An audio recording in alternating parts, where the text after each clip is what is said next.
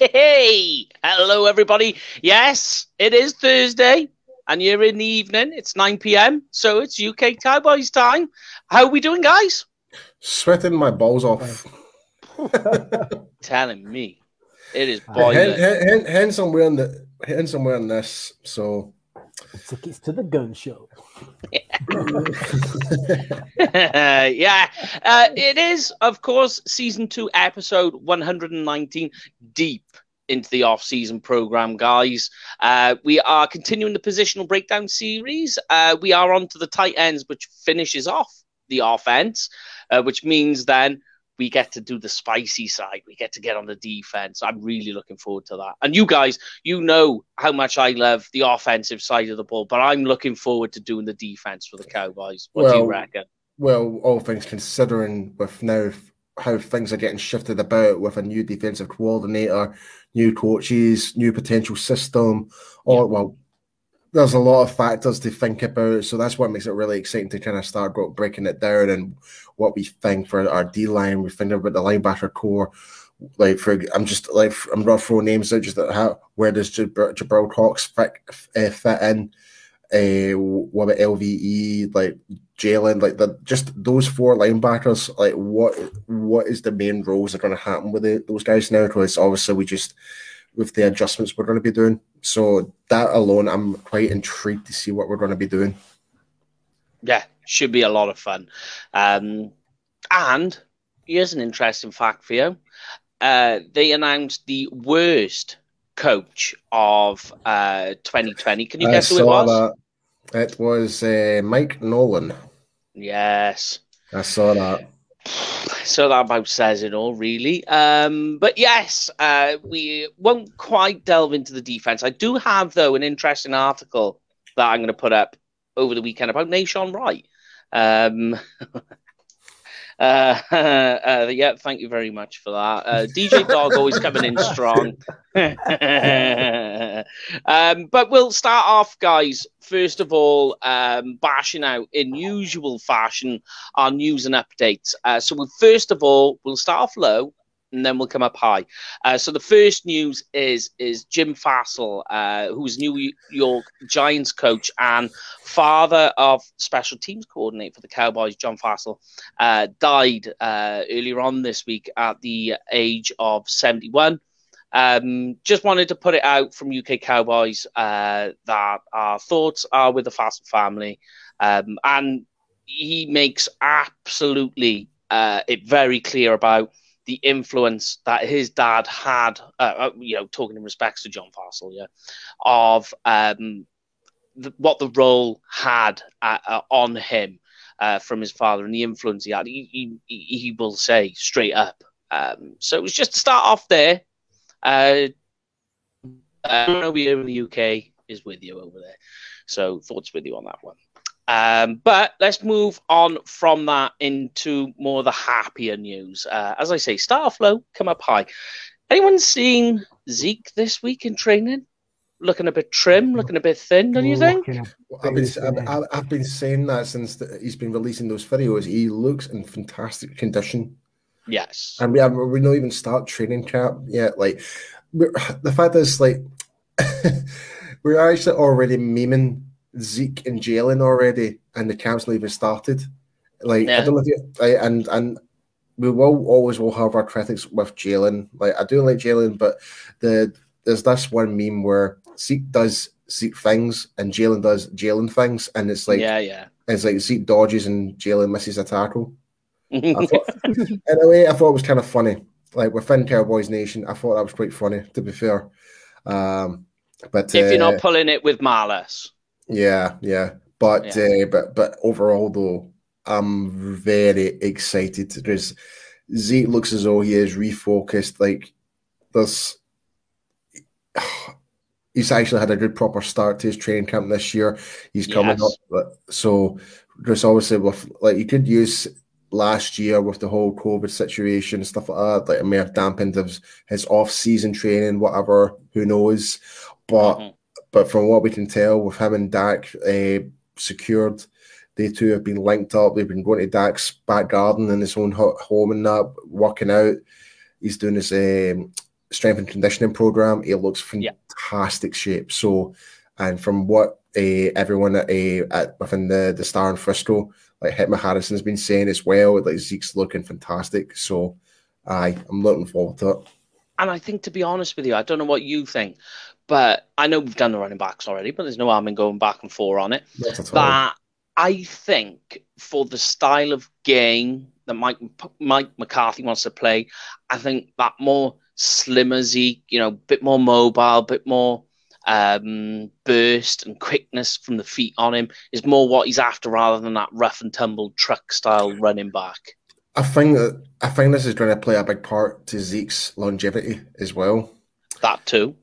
There's you know, like I think the only running back I could think of that has managed to last that long, being that type of power back, is not Emmitt Smith. It was uh, Jerome Bettis, the the bus. Hmm.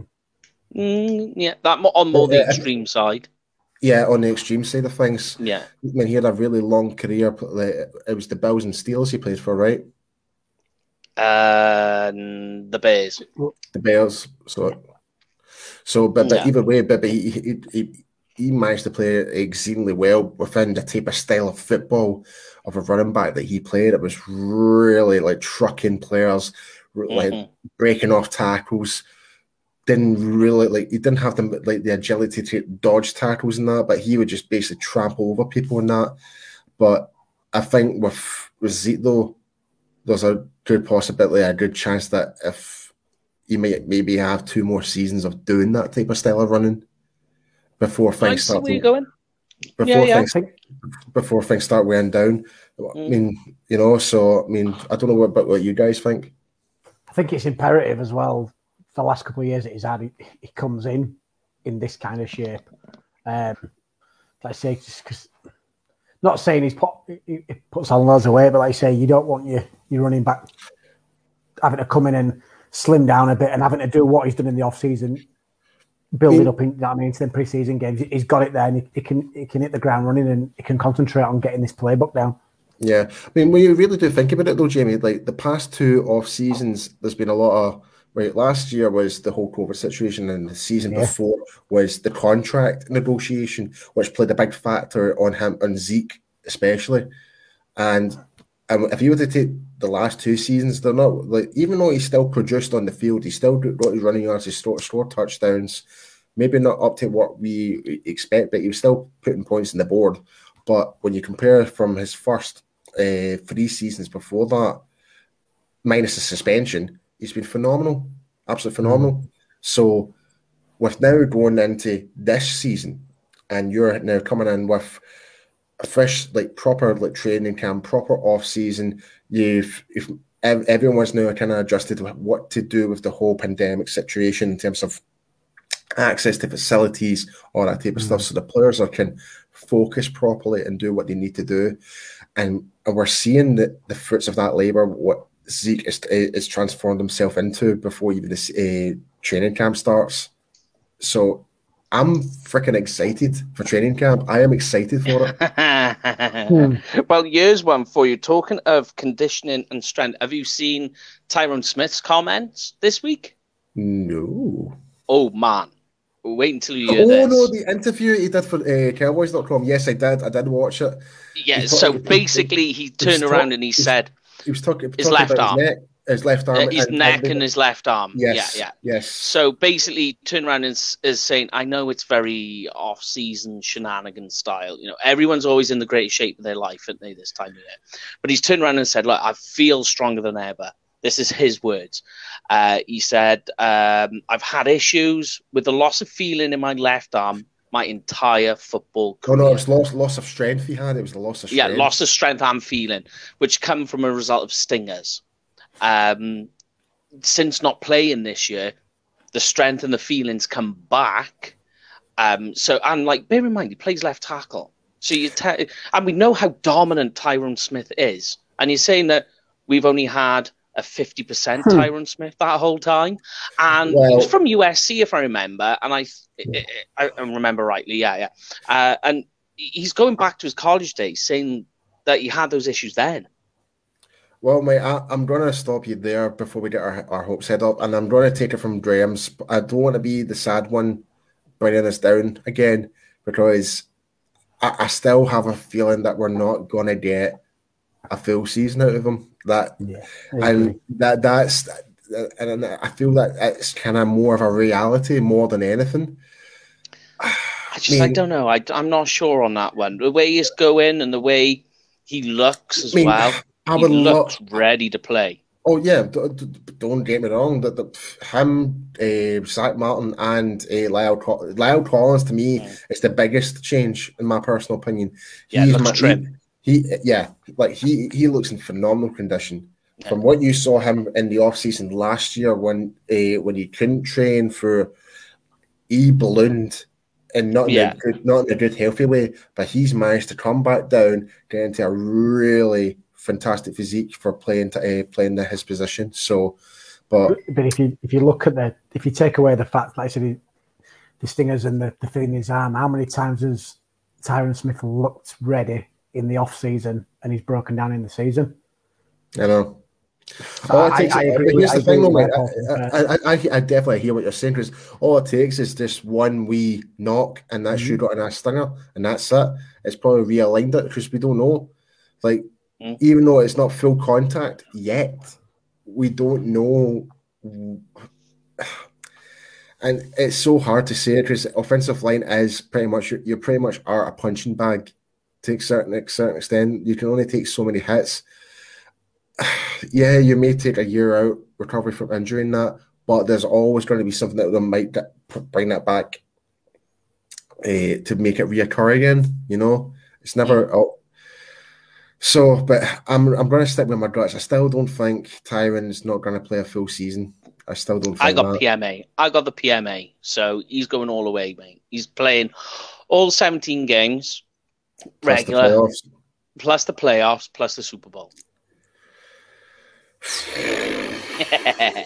but all right, we'll, we'll continue on on this one. Kelvin Joseph, just so you know, hasn't been in practice much this week. Had to stay away. Does look like though at this stage, it better, be, it, this, it, better, it better be because of the fucking rap career. No, it was um Rona. He but, um, did he to isolate right. something, did he? Yeah, yeah, he had to isolate. He had test.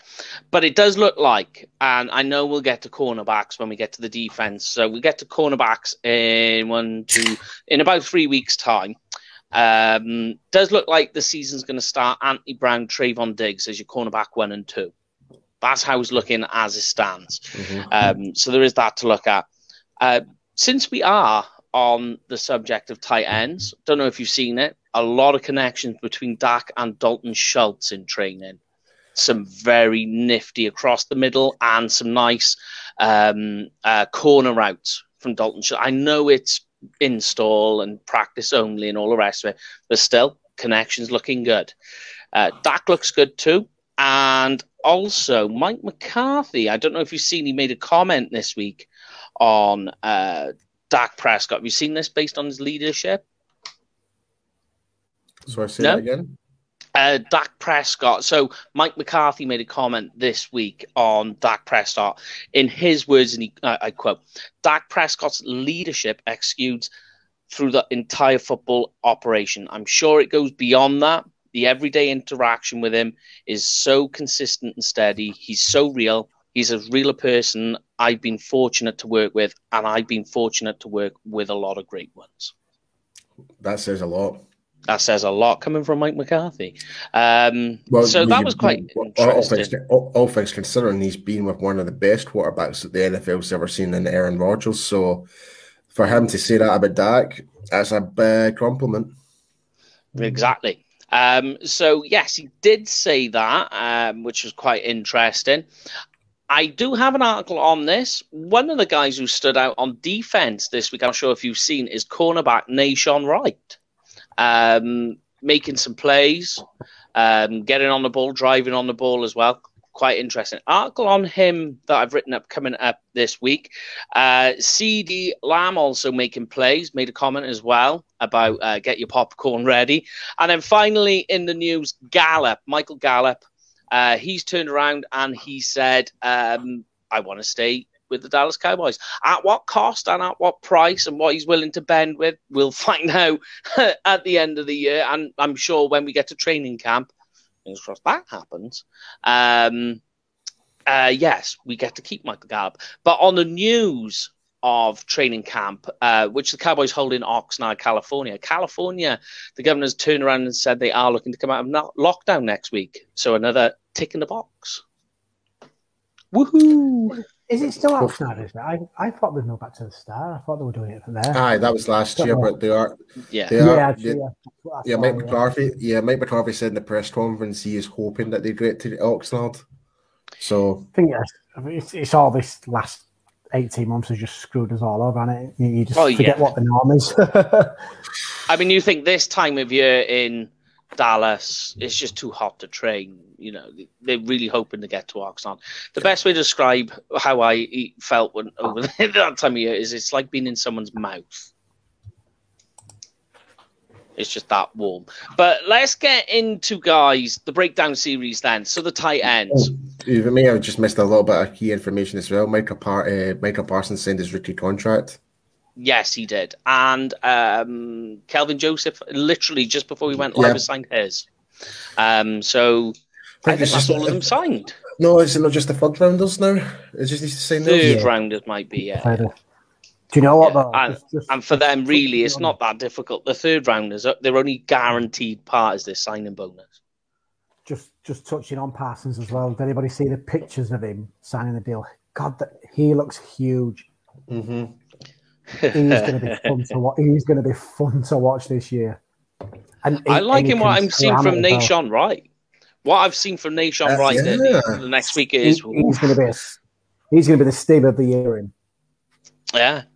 Uh, oh, and also some people were worried about Amari Cooper not being in training and a few of the other vets. Asked the question, don't panic. They gave a lot of the vets some time off. Um, so it was talking about, rookies only.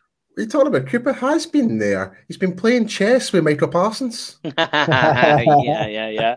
He's been doing that too. Took him to town as well. Yeah. Um, but all right, let's get into this. I mean, it's going to be fairly quick and simple with the tight ends this week.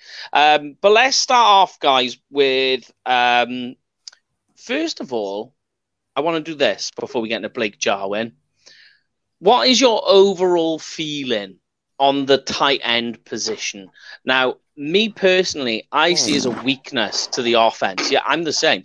A lot of people in the draft were saying the Cowboys' uh, position in need is tight end, and a lot of people going, "What?" I I think they weren't wrong. I don't think that they were wrong, but. I got your take there, Jamie, and I get yours, Paul, and then Rich. What's your overall consensus feeling on the tight end position? I'm happy going in, going into the draft, it was it was my biggest concern. Yeah, mine too. It is. It's just not for me. It's not a threat, and I'm, and I'm not saying we'll ever find another Jason Witten. Um, hmm because we probably won't. But but like you, you just you knew what you were going to get with Jay Witt in, in centre field. oh, It, it, it was it was reliable in the red zone. It was pretty it was pretty un, pretty much unplayable in the red zone. hmm And we- we But our, our red that now. zone offense sucked too, and yeah, a lot of what you can say where when it comes to the red zone with the offense, a lot of that is about your tight ends because it's a smaller space. and we just we, we just haven't. Not saying Schultz and Jarwin won't get some yards. I just I just don't think they'll be as as productive at that position that we would probably need to get to the Mhm. next level. Go on, Paul. Give us the other side. Wait, okay, I've got a few points here. Right, when you've got three star, when you've got three star wide receivers, right? Right. Agree. Right. You're not expect to make the tight end to make a thousand yards or whatever in that, or these No, no, no. No, but you know I mean. But we need to bear in mind, right? Jarwin got injured the first game of the season, right? He was going to be the guy, right? And you made the point there, Jamie, about Jason Witten. Like when he came back for that one season, I feel as though we wasted Jarwin, him being on the sideline, personally, because like Witten was just there just to kind of like lace up his boots, play for one more season for the Cowboys, and that was it. like he wasn't the same Jason Witten that we were all used to when he mm-hmm. came back for that one that season. So I felt as though like when we gave Jarwin that three year contract, I felt okay, this is a bit of a good motivation here. And it and during training camp last year, he was one of the talk of the talks was Blake Jarwin, along mm-hmm. with Cooper, along with Cooper and Gallup, and obviously Lamb. So like the whole like it was going to be like our offense was going to be phenomenal, blah blah blah blah. But obviously the injury happened. Dalton Schultz stepped up, made like he did what he did. He did his job. He made his blocks. He made his catches. What he needed to do. But you need to bear in mind as well, we didn't have Dak as well.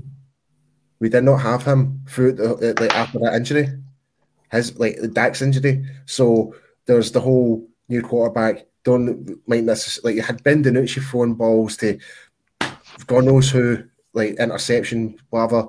Then you had um, Blaine Gabbert, then uh, then you had Andy Dalton. So I think it's a bit of an unfair assessment on our tight ends, saying it's our biggest need when the other positions that lead up to the tight end were getting more broken down, like the quarterback, for example. You know, so that's that's how I personally feel. I, I didn't feel tight end was a need at all. Like well, you, like everyone, like eh, I'm, I'm sorry, mate. I'm going to run. Everyone, no, go on, you go, you go. Every, everyone keep mentioning Kyle fucking Pitts. I was, I was, I, I, I was fucking sick of hearing it. I was like, we don't need him. Like, I don't care if he was a generational player. We don't need him. Like, this one player will not change our defense. He would not change it. Like, we would still have to come on and do above and beyond, and might still lose a bloody game because our defense was not up to scratch. So we did the right thing by drafting Micah Parsons in that respect. I don't think so, anyone's disagreeing with that. I mean, yeah, it's just it the fact that we didn't. And obviously, we needed defense, but yeah, it, it, was a very big need, and you can go through it. That we say, look, okay, let's start with Blake Jarwin, right? Uh, so in 2020, four-year deal uh, that was worth 22 million. So this year on the cap in 2021, forget about 2020 he was on IR. So 2022 he's four and a half million on a cap. This is a guy though that in 2017 was an, taken by the Cowboys as an undrafted free agent, and when we took him, because in, make no bones about it, in college he was not a good tight end. We put him on the practice squad and we left him there. And the only reason we brought him up on onto the active roster was because the Eagles poached him. The Eagles t- came around and went, "Yeah, we could do with some help over here," and they poached, and we said, "No, no, no, no, no, we'll we'll bring him up up to the top." The issues with Blake Jarwin, and there's a couple of things. The first one is that he can't block. He, the best way to describe yeah. his blocking is it's like falling over slowly. Is the best way to describe his style of blocking. The other issue is the ACL tear. And I've mm-hmm. asked the question last week too, because there hasn't really been an update. So I asked the question, said, How's he doing? All I got was, Not too bad. He's doing okay. Okay. That's not a lot, really. Here's my final issue, and then we can get into what Blake Jarwin is. Uh, 2019. So if we go to 2018, he only scored three touchdowns. Those three touchdowns came in one game. The other 15 games, he did nothing. 2019, he scored a touchdown in week one, a touchdown in week three, a touchdown in week eight. So since week eight of 2019, he hasn't scored a touchdown. And now we were getting into 2020. But that's not that's not his fault though. But that's your tight end one. Of course it's his fault. When in the red zone, when, when in the red zone, the Cowboys' red zone's offense is terribly bad. We ranked 32nd in in red zone efficiency. It just really depends on the play. They may be not designed to go for for. That's what this this is my point though, Mike. Like, like we, we made some really stupid calls being in the red zone for the past two years. That's a fact. Some of them should have been past the Jarwin or past the Schultz. They should have been, but they didn't. If you know what I mean. But you can't put Jarwin in on the red zone. That's the issue.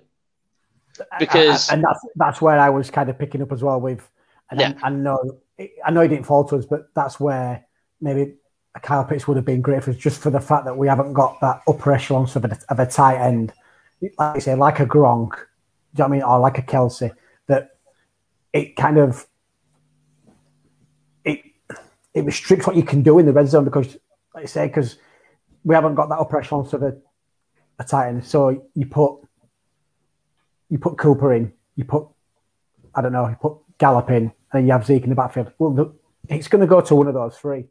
If you've got a, a, a, like a Kelce kind of tight end, if you've got the the four of them in, it's going to make the defense think a little bit better, and it's going to give you a, open up the playbook a lot more for you.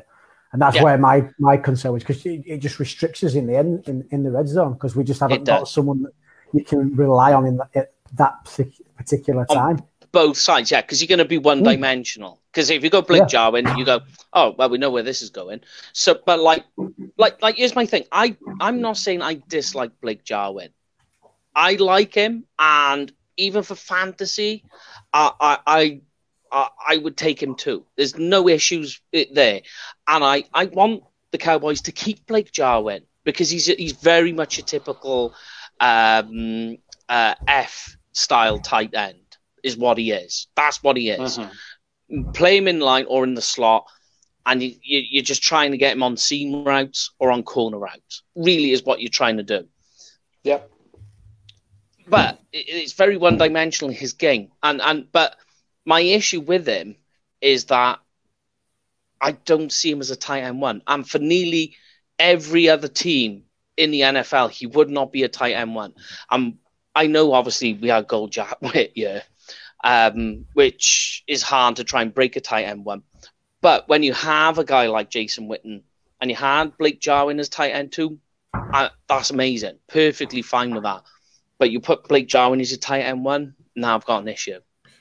Yeah, like you said, you're not comparing him to 31 other Jason Wittens. You're comparing him no, to no. 31 other mostly normal tight, tight end ones. As yeah, long as, yeah. as as long as we're not comparing it to Jason Witten's last season with the Cowboys. No, yeah, definitely not. Yeah. yeah. There, there's good points on both sides. I do think there is something to say for there's been a severe lack of continuity um, between Dak specifically and Jarwin through obviously Witten coming back and then the injury last year. There are many, there are too many variables out there to say that he's had a decent block body of work to say he's absolutely in, you know, he, he's no good. We need to move on. And that's their problem. They haven't committed to doing that to find out so that they can categorically say. But at the same time, um, you look at the needs of this team, and there are so many other needs that rank above tight end realistically. Yes. Oh yeah, yeah, forget, yeah, yeah, yeah. Yes, Jason. Yeah, yeah. don't forget his his game is is very one dimensional like you said, yeah. completely agree 100%.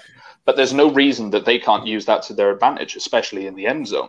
Because if you line them up there and the, you know, you're lining them up a certain way, like he always plays, it's good for moving the ball. But when they get into the end zone or get in the red zone, um, things start to fall apart, which is what we've seen in the past couple of seasons. You can still use that to your advantage. Don't forget, you've still got Zeke in the backfield, who you can use as that extra lineman to then buy Dak some time to get the ball out to either him or one of your other wide receivers. You can use that to your advantage, but they haven't seemed to have done that. And there was plenty of occasions, like Paul said, where the ball should have gone to him or to Schultz, and it didn't. So there's, I think there's a lot of things in play here.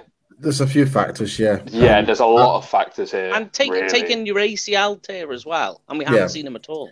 Um, so you've got yeah. a guy that that Lots hasn't scored haven't scored a touchdown since week eight of 2019. Throw in an ACL tear as well, and that's mm-hmm. your, that's going to be your tight end one coming into the season, and you're not concerned about it. No, of course, yeah, there is concern. I would much rather have a tight end that doesn't rack up lots of yards, but racks up lots of touchdowns in the end zone. I would much rather that, me personally. Yeah. But it's a you you you're in the situation you're in. You can't fix every hole in one or two years, and this team has gone down in the past couple of years, not up to the point where you've you've patched those holes. Now you can move on to the next ones. You're having to repatch holes from before because you didn't do a good enough job or it didn't work out. Mm-hmm. So it's it is there are so many things in play here, and I really think that this year is probably if he can get a full body of work this year, you can really see what he specifically brings, what I he can do, what he can't do. But they can use his limitations to their advantage.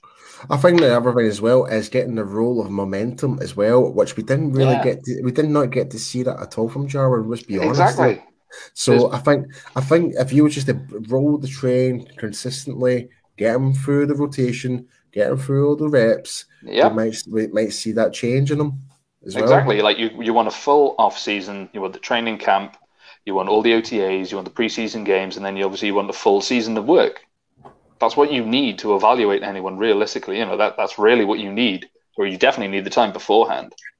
So I have worries about the red zone mm. as well as Mike. I completely agree, but I also completely agree with Paul. I think we're really we're still in the same situation. Unfortunately, we were last year and the year before in that we haven't seen enough of him consistently in one solid block of work from end to end with no breaks in the middle to say we know what he is. Like, yeah, we get he has his limitations in terms of he can't block I mean- very well. We but we knew that anyway. Having him, there's nothing new been learnt there. Like I, I would like to think uh, Jerry and Stephen and the coaches and at the time made the decision to give him that three. It was a three year contract. Hmm, that they full. all, all the, the four four year contract. Then obviously they saw something in him that is worth keeping. So yeah, But I mean, here's one for you though, because they do have an out next year. That in terms of dead cap, it's only two mil, right? Um, Yeah. If they cut him next year, do you think then that this year is the make or break season for Blake Jarwin? Having that he's been there since 2017. You've had a year with him on the cap, not playing the game, um, limited production uh, as well. Do you think this year is the make or break year for him? yes, hundred percent. yeah, I would say so. I, I feel as though it his head's well is what's the, what's the what's the saying? It's it, like his back against the wall with this one because he, because he's coming back from the ACL tear. Like Yeah. I think he knows like he cannot afford to do any like get himself into a situation where he'll get himself injured. He can't afford to do it. Yeah, But but at, the same, but, but at the same time, he needs to ball out. So he, like hmm. he's in, he, everyone's kind of against him at the moment. Do not know? Like like Paul said, it's going to be back against the wall, especially with how um C, with how CeeDee Lamb um balled out as well. So you've got three. We've got three exceptional wide receivers that are going to nine times out of ten going to get the ball more than he's. Or going to be targeted nine times out of ten more than he is. Um, so with, the limited probably production he's going to get, like I say, he, he's he's going to be ill afforded to for drops and negative yards and all that kind of stuff. Yeah, I think Yeah. whichever way you look at it, realistically, I think it probably is because, like Paul said, unlike you highlighted, Mike, it's the deal's been built this way because they were intending to have a body of work for him to say after two years, if we don't think he's great, we have an out, we can move on. Now, through partly their fault in the whole Jason Witten thing, they haven't been able to find out. But in other things, in injuries, then that's that's no one's fault, really. So that's just one of those things. If the same happens this year, then they'll probably move on because it's one of those things. They haven't moved on, but at the same time, they haven't seen enough consistency when he has played. Um, you can take that either which way from what I've said previously or what we've said previously. If he balls out, then yeah, he he probably stays. But if he gets injured, or if he doesn't ball out, or if he's average, I think he's probably potentially gone. If I'm there's, with if- you.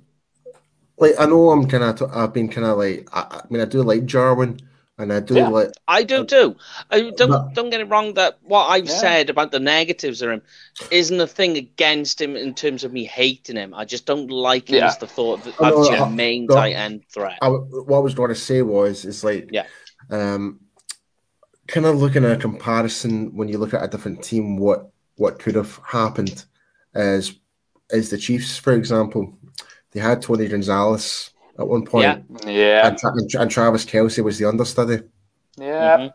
So and we're not getting that same effect really when it came to Witten and Jarwin, unfortunately, and that's the way it is. Not not everything kind of turned out the way it's supposed to, but I just want to kind of add that wee back point in there. I don't know if that's that contract's kind of that. I don't know if they're like they're still hoping that might come to fruition based on the contract. But well, here's a funny thing. Go, go, go on. I don't mean to interrupt you. No, I was just he's, he's one of the. He, this really strikes me. One of these players is if it doesn't work out this year, if he gets injured, or if yes. he's just okay, he's going to be one of those players that goes to another team and does really well because he's just oh, had bad luck here. You yeah. know it's going to happen, but at the same time, you can't hold it against the front office necessarily if they do let him go. Yeah. It's going to be one of those situations, you know, could, unless he falls out. Could, could you not then flip the the kind of the conversation from what Paul says, because Paul makes a perfect example there that the Chiefs had Gonzalez and then Kelce forced his way in. Now, if either of these guys were any good, they would have beaten out an, an old school Jason Witten. If they were any good, there's only a problem I, there. Is well, well, well, the, problem, the, pro- the, pro- the, the, problem with that was was Jason Garrett was too loyal to Jason Witten. That was that that was the main yeah. problem. Everyone said it. You look at all the Cowboys media; they said if Jason Witten's on this team, he's on the field. He's on. He's healthy. He's on the field. You can't mm. not play Jason Witten. If you're not playing Jason Witten and he's on the game day roster and he's healthy, everyone's going to be saying, "Why the heck aren't we playing Jason Witten?" And it's a valid point. Yeah. You're damned if you do, and you're damned if you don't. You, it's the lesser of two evils, and unfortunately, Blake Jarwin fell on the wrong side of that. And and when you look at the the scenario where it came to the Chiefs, is like Gonzalez came in from the Falcons, like on two years. Then they mm. brought like the year. I think it was the season after they got Kelce to be the understudy. Like it wasn't exactly Gonzalez has always been in Kansas City. They brought him in there to kind of like do a job, but also to uh, get Kelce the way he is now. You know yep. what I mean? And you, yeah. here's an interesting one. I, I, um, go on. No, go on, Mike. Sorry. I was going to say what is interesting is I can, in fact, make a better argument for you about Blake Jarwin not being here next year by a guy they got on the roster who they are paying peanuts for. They he, there is a guy they have on the roster right now. They picked up this year an undrafted free agent who is an exact mirror of Blake John. I know I've done this before with other players, and I know you like it. I've done it again. Um, we'll get to him in a minute, and once you once I compare them with everything, you'll go holy ding dong. They are exactly the same. well, I don't, I don't, I don't, I don't know about holy ding dong, but no you will say holy ding. You will say holy ding dong. No. Okay, you will always say holy ding dong. I was just going to bring up the draft and then maybe another thing for Jarwin and Schultz, etc., to, to look at is what's the class like that's coming out in the draft next year? Because that could also, uh, if, if, uh, I haven't had a chance to look, but if it's a really good draft class, and I don't mean up in the in the first round, no, maybe say maybe second, third round. If it's deep, then then they. Um, I'm trying to think of the seniors coming out mostly. They need to start panicking maybe, but if, like say if it's a deep draft, then it could be nail on the coffin before the before the season's yeah. even started. I'm trying to. I, I, don't think we we have been spoilt in recent years with the tight end mm. position. It's been um, very classy, but um, yeah, I, will double check and I'll get back to you on that, Jay. I'll have to check on that. Um, but the next guy, guys, on the roster, let's go a little bit further down uh, and look at last year's uh, high riser and team, pretty much the team sweetheart that everybody yeah. jumped on and went, "Whoa, holy, holy ding dong!" That, uh, yeah, we are talking Dalton Schultz, yeah, from Stanford. He's only 24 years of age before we even begin. He's in his contract year this year, 2.2 mil on the cap. Taken in the fourth round in 2018. Last year, was his pinnacle year. Uh, 615 yards, four touchdowns. And a lot of people will go, well, that's not a lot. Both touchdowns and yards for a tight end that Dalton Schultz had ranked him six. And if you take that there's four, four tight ends, very, very good tight ends. One of them, Kittle, was pretty much out for the year, so we'll discount him. But if you take the other guys and then you think of all the other tight ends in the league, Dalton Schultz was above most of them. He was six in yards and touchdowns. But what is surprising that people don't realize is he actually went for 33 first downs on the season, which is not bad at all. Which for for your tight end, totally fine. Don't forget, Mike, you still had Lamb, Cooper, and Gallup. Mm. But this is what the argument for Dalton Schultz comes yes. into play. That yeah. you say Blake Jarwin did well in a couple of games with those wide receivers, maybe not so much CeeDee Lamb, he hasn't had a chance yet. Yeah. But when you look at Dalton Schultz and you go, wow, he did, he produced really, really well. Well, bear in mind, you've got a safety, Shaden Cooper, or Gallup all the time. So you've got an overhang, which basically means when you look at a lot of the defenses that were playing this offense, the middle of the field was always wide open, which is exactly where Dalton Schultz was playing most of his game. So I think when you talk about the lesser of two evils, I think defenses were giving Dalton Schultz the cushion to play because they were too busy trying to deal with the other evil. I don't know what you guys make of that. They, they, they, they gave him gave him the middle of the field, yeah. That yeah, was, big time. And, and, but that that doesn't that doesn't mean he's going to hold the ball, and he's still got to do his job. And he's still got to do and, it exactly. And we, and we, and we, and we flip it back. I know it's not a, a, it's not a direct comparison, but when Tony went down years ago, Dak came in, wasn't expected to do anything, and he came in and he he, he took the ball by the horn, so to speak, and he yeah he did his job. And Look at him the rest Look of his history. And and he's coming and he's he wasn't expected to do much. Obviously, being tight in two, potentially tight in three, if the rosters would have been fully fit. And he's, he's coming in, he's done his job. So you could potentially argue that he has a case for coming back the year after. Again, maybe as tight in two. He's obviously not going to be a tight in one, but you get a little bit of production out of him. Yeah, but I mean, like you know, what he was averaging um, five targets a game and he finished on the season with 63 receptions, and that ranked fourth amongst tight ends. Um, so they were giving him a lot of that, but a lot of it was prevalently down the middle of the field, where he was only dealing with perhaps the slots, uh, the the strong safety, slot safety, strong safety. Um, my biggest issue with him uh, was, although we like his blocking, and he, at the point of attack, he was doing fine but his blocking really, when we used him in line, it was only average. And you can go back and check that. You'll see it yeah. uh, quite a lot. But the other issue with me is he had three drops. Three. So, you know, he's having five, 63 receptions, but he had three drops.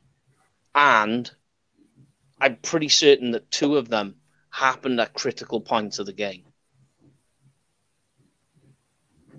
So you're talking concentration or pressure drops. Fair point. There's a lot to be said for as well. Again, the same or similar arguments we made earlier for Jarwin. You can make for yeah. Schultz in terms of continuity, getting that chemistry going with your quarterback because he played mm. under a couple of quarterbacks last year. yeah, the offensive yeah, line again. play. There's lots, lots of other things. Um, yes, you've got to take the rough with the smooth, but the really crappy thing is we know that we, or I, I de- we've made the point that you want to be giving a decent amount of snaps to Blake Jarwin to find out what you've got in Blake Jarwin. You will, and I, I think a lot of people out there, or at least a fair amount, will probably agree with that, mm-hmm. one way or another. That's a fair, um, that's a fair point. Yeah. Mm. You want to be doing the same for Schultz. Yeah, give him a free crack at the whip. And because what Mike's highlighted, we've actually seen a bit more from him in a smaller sample size. Yeah, and so, not just that, with multiple quarterbacks. Yeah, exactly. Now you have to yeah, temper yeah. that with the fact of he's obviously, like you said, when you're lining up alongside Cooper, Gallup, Lamb, and then there's him. If you're on a def- an opposing defense, you're going to focus on in those other three guys and not him, which is probably a fair, and fair reason why he got, got so to. much success. Yeah. Exactly. You have to. You have to set yeah. yourself up to succeed. You're going to try and let the guy who's not seen the field as much fail and allow him, give him some cushion. That's just common sense. Yeah. Good. But is there, there's a potential decent rotation there. He was a bit more reliable, like you said. He ranked sixth in, th- in terms of touchdowns. You could have Jarwin trying to move the ball midfield, switch him up midfield, and then put him in in the end in red zone situations. See how that works out. You could try and split the reps that way, but then you're doing. Mm Jarwin a disservice, really. So it's a. Uh, could could you see a potential though to if if we're on a really good run and we're getting I say adequate I say adequate. We're getting a lot of production out of out of CeeDee Lamb and a lot out of Amari Cooper, but maybe not so much out of the tight end position when we're targeting them. And the, the talks for Gallup don't go as planned. And it's like if, if we had maybe a bit more production for the tight end position, that this team could get over the hump and get into the playoffs. Could, could you see the Cowboys saying, you know what, let's let's not lose Gallup for anything and go out and trade for a tight end before the trade deadline? They mm. very much could. Uh, here, here, here's my thing. Like, I definitely think, uh, and this is a question for you guys as well. I think this is going to be a good battle for the number one spot. I think, like, Yeah. there- there's. Competition. Comp- Is, uh, Yeah. I think for the first time, because we got to see Schultz in pretty much a Dak Prescott scenario where he was thrown into the Wolves. yeah, yeah, yeah.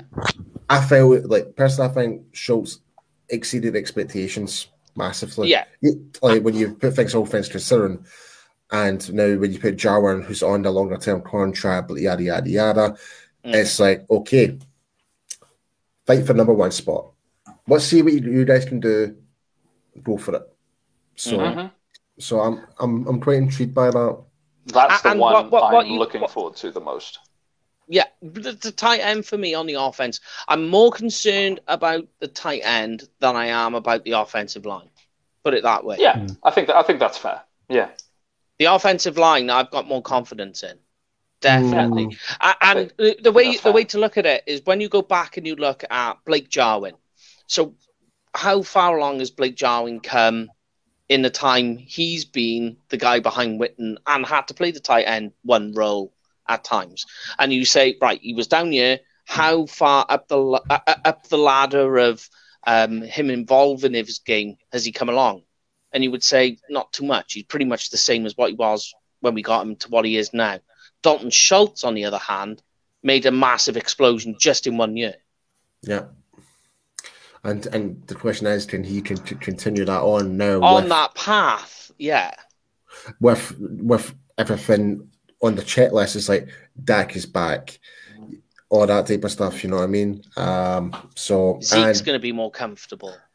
and yeah, yeah, that as well. Yeah. So when all the players are more comfortable, you really expect more fireworks. So Yeah, yeah. Exactly. Yeah, so let, let's move on to the next guy on the list then. Jeremy Sprinkle. He's 26 years of age from Arkansas. Uh, was taken in the fifth round in two, 2017 by what was at the time uh, Washington. We won't say the name just for safety reasons. Ah, almost had you. Um, he's on a one year deal with the Cowboys. Uh, he's 980 on the cap. Uh, 980k on the cap, uh, with the rest in incentives. So, yeah, I mean, Sprinkle Dalton, I mean, 301 yards and three touchdowns um, over the career. The most interesting thing I've checked on, he's actually played and in some cases started in all 16 games over the last three years. Um, I, watched a little bit of, of YouTube to have a look at him because obviously I didn't see much of him in Washington, didn't really pay that much attention. Um, looking at him, he's the complete opposite of Blake Jarwin. So you've got a guy who can't catch the ball, although he does. He did make a couple, um, but his blocking, um, man, that's good. Uh, just, I I think he's he's untested as a receiver. Is the best, most polite way to put it. What do you wait, guys see it? isn't this the same tight end that actually destroyed us last year? Am I think, or am I thinking about someone else? I don't think you're thinking of this guy. But no, I think you're thinking uh, of someone else. Yeah, No, no. Who, who, who was the tight end for Washington that absolutely we've never even heard of? That completely. that happened a lot last year with plays we never heard of. Do you know what Yeah. happens and, and, and I'm pretty sure it was Sprinkle. I'm pretty sure it was. Wait a minute. Sprinkle, he does. He, he ha- I'm not saying that he hasn't had bad games because he has caught. Um, where were we looking? He's caught three touchdowns in his career over the last three years. But what do you guys make of Sprinkle? Do you think that this is the guy that they're going to bring in on like jumbo package? That Yeah. sort of We're not- deal. we're not going to massively see him. Like you say, you get to in some in some instances you see it at Titan two, don't you? That Titan yeah. two, Titan three are, are, literally in for specific things that the they're just there out there. It's you're not going to get a lot of production out of him. So you'll you, you might see him catch one or two balls on a Sunday night game um, because it, it's because it's a prime time game. He gets his name out there, but that's a, really about it, isn't it? Yeah, yeah. Um, I mean, for me, I, I can just, I think he will be on the roster. I mean, obviously, we'll do our predictions on the 55 man roster, is what it is now. Um, like we did last year, we'll try and do some predictions. I think Sprinkle will be on the field, uh, used mainly as, uh, you know, your, your goal line, or if they're trying to use um, a heavy package on the run game to block. Um, for me, I mean, that's the best I can say about uh, Jeremy Sprinkle, but I do think he will be on roster. As opposed to the other guy who's on there, I think this Sean McKeon, 23 years of age, uh, from Michigan, undrafted free agent in 2020. Uh, 2.2 on the uh, uh, year deal. So he's in the second year of a three year deal, 2.2 that was. This year, though, 780k on the cap. I actually think, I don't know what you guys think, I've uh, well, here we are, Rich. I'll ask you. Do you think he's on the roster come week one? Mm, maybe I don't know. It's uh, I don't see how much you really gain, really, in terms of speaking, because you really, really are one dimensional. If you yeah. have him, I think. I mean, it's, it's pretty a... obvious what you're going to do. Yeah, I mean, like he did play in one game last year, but I was just looking at him in his combine. Like you couldn't even call it average. Um, he's just not an athlete. He has trouble in his route stems. Is definitely what I saw. Um, and gaining leverage as a blocker. You know, um, trying to get a hook on players. You just don't see it with him. Although he is good as a blocker with his footwork and he gets his base right and he gets his body angles right. It just seems to be the the, the hands failing. Um, I think, sorry, I think mate, if you I, see him, someone's gone wrong. Sorry, mate. It was it, it, was Logan Thomas. I'm thinking about Logan Thomas. Mm-hmm. Yeah, a few people had them on some fantasy teams. mm. um, but uh, uh, what do you think, Jay? Uh, one minute. Uh, there we go. Um, uh, if you unmute your mic, Jay if you want to unmute your mic. Sorry, there he is. The God, the Godfather's back. Yeah, it's all right. We know you just sometimes like to just sit there in silence. Just sitting there in silence, ignoring us. um, yeah, I mean, have you got a take on Sean McKeon? Struggle no. to get the roster. I I don't think he'd be on the roster. Personally, I, I, I, out of the two other tight ends, so you got your, your top four. I think Sprinkle makes it a, um, McKeon, I, I, I think he's done. I, he's done for. I, know, I know we, we've, we've touched on it a little bit just when we've kind of toured and fraud. I think what out of anything hampers the, the tight end position as a whole on this roster is the fact that we've got such a good running back and also at the minute free top end wide receivers because mm. th- there's just no need to have two, three decent tight ends because they're just not going to get the ball. Yeah, I would. I don't know. They would. I think they would get the ball in the red zone, hundred percent. I oh, think sorry, they yeah, would definitely I mean, come I mean, into their fruition I there. I mean, is that they're not sorry. I, I, um, I, I mean, just in terms of they're not going to get 15, 20 ball, 20 catches a game, that kind of thing. Do you know what I mean? It's, yeah, it's yeah. I know what you mean. They're not going to rack it up. Yeah, yeah, yeah. Yeah, um, so I mean that's really the main fault. We do have as well um, on the, the roster three other undrafted free agents. So there's uh, Artayvious Lynn from TCU. Um, so he's on uh, 660 euro on the cap. Um, his junior year, which was in 2020, 88 yards and a touchdown. So uh, yeah, just gonna cross him off the list. and then Genuinely got, think uh, I could match that. yeah, you got Nick Ralston uh, from Louisiana College. Same again, 660 on the cap. 2019, he was a fifth year senior, 100 yards uh, on the ground with four touchdowns, but he's more of a H back style tight end, um, Yeah. a heavy set guy. Um, I first thing I put in brackets was H backs. So I think out of those two guys, he's got the, the, the maybe the slightest of chances to make perhaps a practice squad uh, Yeah. spot. Uh, I don't know what you think, guys, on that. I'd agree. Yeah. Um, I mean, it was it was in the comment a little, you know, a minute ago. Um, the guy pulls like semi trucks, doesn't he? Training out in the off season, like straps him up and pulls him along. So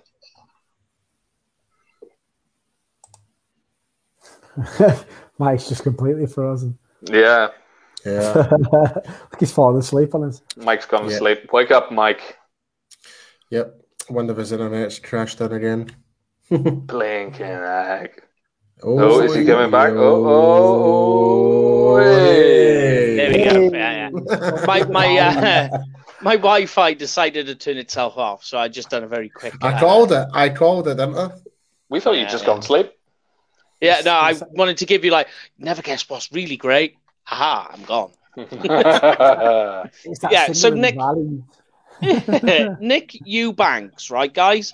This is the one I wanted to get to. Um, because this guy is Blake Jarwin's double, right? Uh, 600, and he's only 660k against the cap, right? Um, so, first of all, if I just give this to you, this is how they stack up in measurements wise, right? So, Blake Jarwin, six foot five.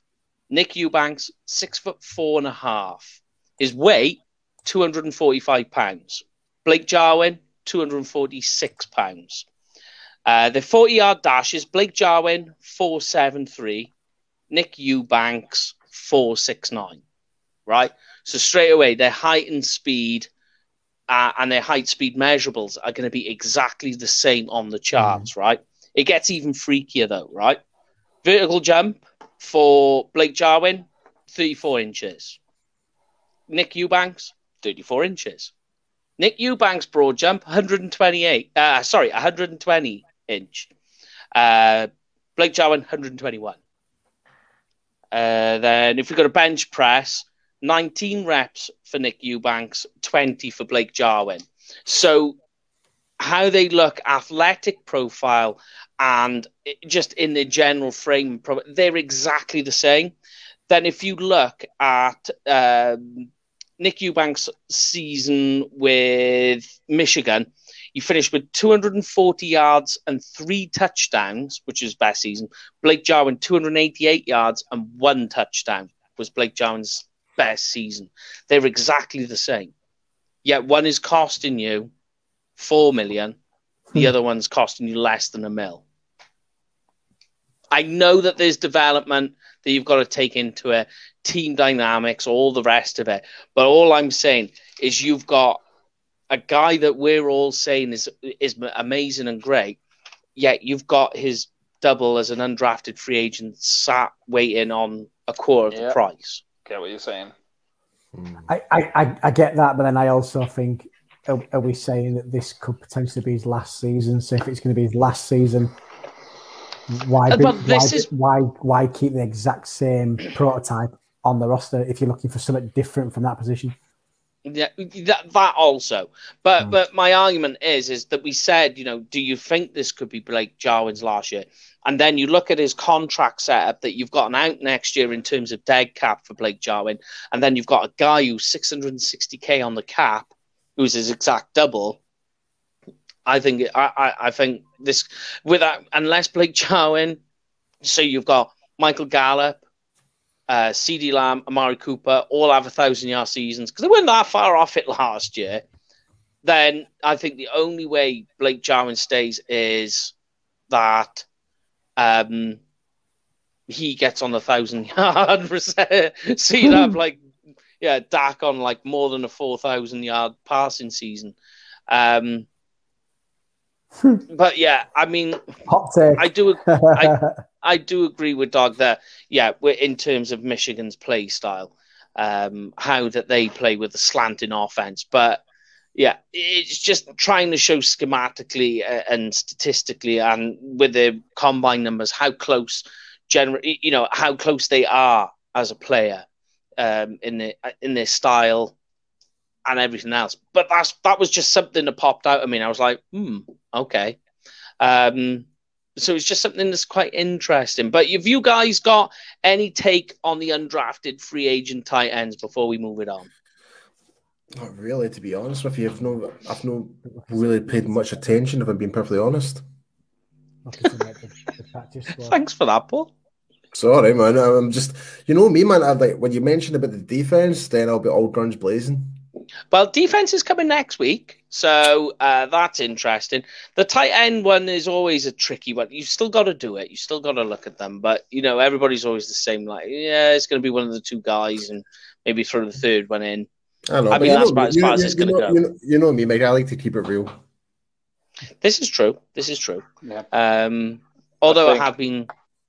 My only on. thought is specifically there is that after this season, if Blake Jarwin doesn't work out, they'll probably try and get someone else that's good. If not, they'll go for the cheaper Blake Jarwin. And yeah. that's pretty much it. Uh, unless uh, unless next year, for next year's draft, there's an uh, blue chip prospect in the first or second but round. It, it does seem to be though that it's always the cow the Cowboys seem to be the NFL's tight end development team. Uh, when you look at the tight ends that come through, that we, we develop and then they move on. Yeah, um, Vito, Vito Gavos, anyone? but then J- Jason Witten. but, but he was a uh, you, he you got Jason Witten. You're going to play Jason Witten. You're never going to go anywhere else until Jason Witten goes somewhere else.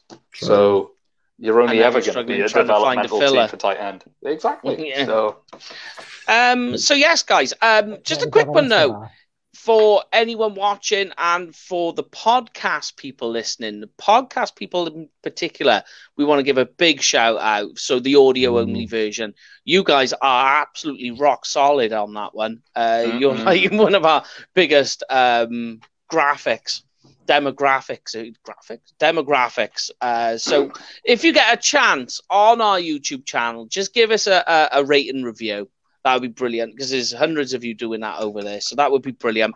Um, but also, just a thanks to uh, not just the people in the UK and in America, thanks to everyone else over the other side of the world and everywhere else because uh, you're also a big demographic too. So thank you very much, people. Not you, just America, uh, not just America's team, the world's team. not team. just America's team. World. Yeah. And here's the favorite bit, Rich's favorite bit, which is this one. Uh, oh, guys, if you are going to a game this year, make sure you book it through Cowboys Experience. They've got game day tickets, packages, stadium tours, and tailgate parties that you guys are not going to want to miss. And as we say every uh, week, if you go to one of their events, make sure you send it to us because that goes right to the top of our social media page.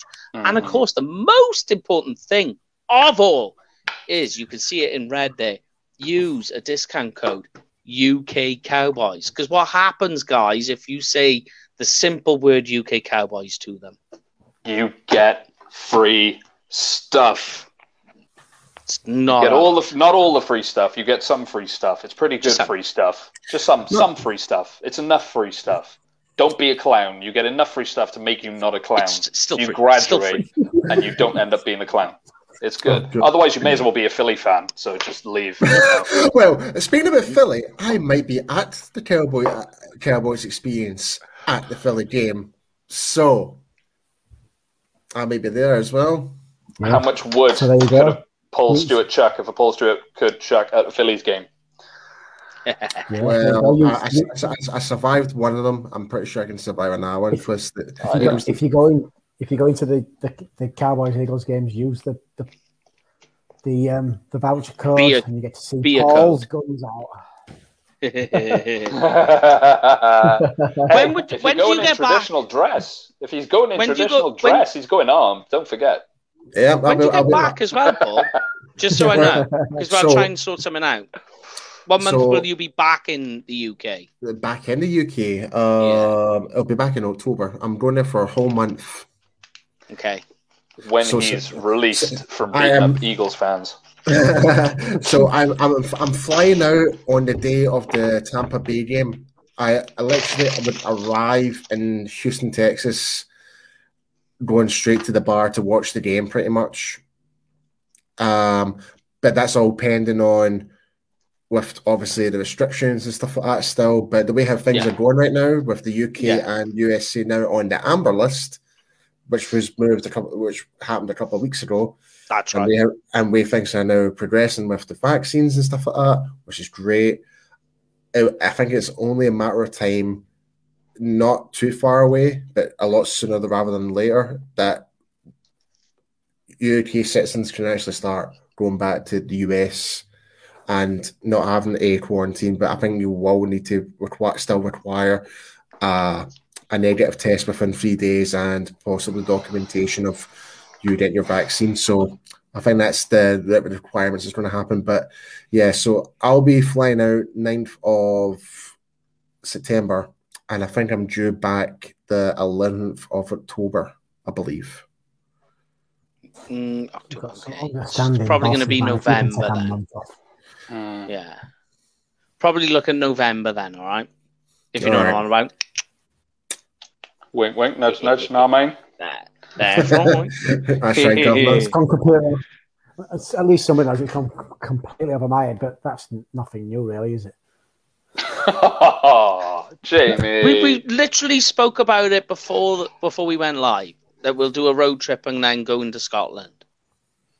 Oh yeah, yeah. Sorry, I, I was thinking American football, so that's why. oh, Jamie. No, I, I, I just because because we because we were on we're live, so I thought it was referring to American football, but yeah. No, Jamie, Jamie, Jamie, please do, do me one favor. Please be that fucked right now when you come up to mine. I've only had, you know the worst thing is I've only had two. yeah, I'm we'll make that. We'll make you that feel November. the need. I'm surprised make you that feel need to ask. But here's, and do you imagine um, when I give Jamie Maybe a shot? December.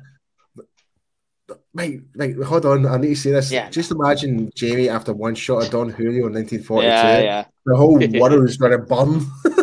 I can I can genuinely imagine Jamie rocking up with like this little model train set, just with loads of shotguns, uh, shotguns with shot glasses, and just a bottle of Jaeger and just like Jaeger train. Like he'd literally make a freaking train for it. I can imagine Jamie doing that When it- yeah, I'm- I'm- We're I'm trying to we're trying to move him on to more posher drinks.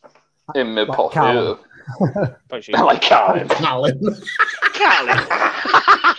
I'm, I'm, I'm gonna I'm gonna get Jay, Paul back man. anyway, Mike. Se- Seeing speaking of that road trip, I'm, I'm gonna get in the state he was when I picked him up from the train. Yeah, so, yeah. Wait, wait, so You hold- got to lose your co- you got to lose your clothes. You got to lose your bank card. wait, You've then got to lose the clothes that you buy. Right, so hold on. What? So hold on a minute. If you're saying Carling is posh for you, so what the fuck are you drinking right now? Fucking Tesco Value Lager. No, I was taking it. Taking Stripey the piss now. I think whitey. It's Salt. Oh, So- oh that's all right. That, Salt's yeah. better than Carling. That's Salt's- all right. That's nice. Salt's much better. Salt's much better. Sounds tidy. And we've suddenly become the alcohol podcast. Yes. Suddenly, no, we Yeah. just stopped hiding it. Suddenly. Yeah. I know, yeah. on that note, on that note, Yeah, yeah, yeah. so, guys, next week, positional breakdown series, we move to the defenses, the defensive line, defensive ends, defensive tackles. Oh, baby, I am looking forward to it. And then it's the linebackers that get even better. And then it's the cornerbacks that get even better. Oh, Oh, No, wait man, the next three weeks are going to be brilliant. that's Special teams. Oh, yeah. And by then, Punters and kickers. Oh, so amazing. So amazing. Safeties. Uh, uh, safeties are going to be a killer. He's snorted. Oh. but guys, I'm going to let you uh, finish off Oh, the he's episode struggling. as we always do. I start us off and you finish it off. So from the Godfather, from the Buckfast, and from uh, Bonesy Jones Malone's. Take it away, guys, and we'll finish the show. Oh my!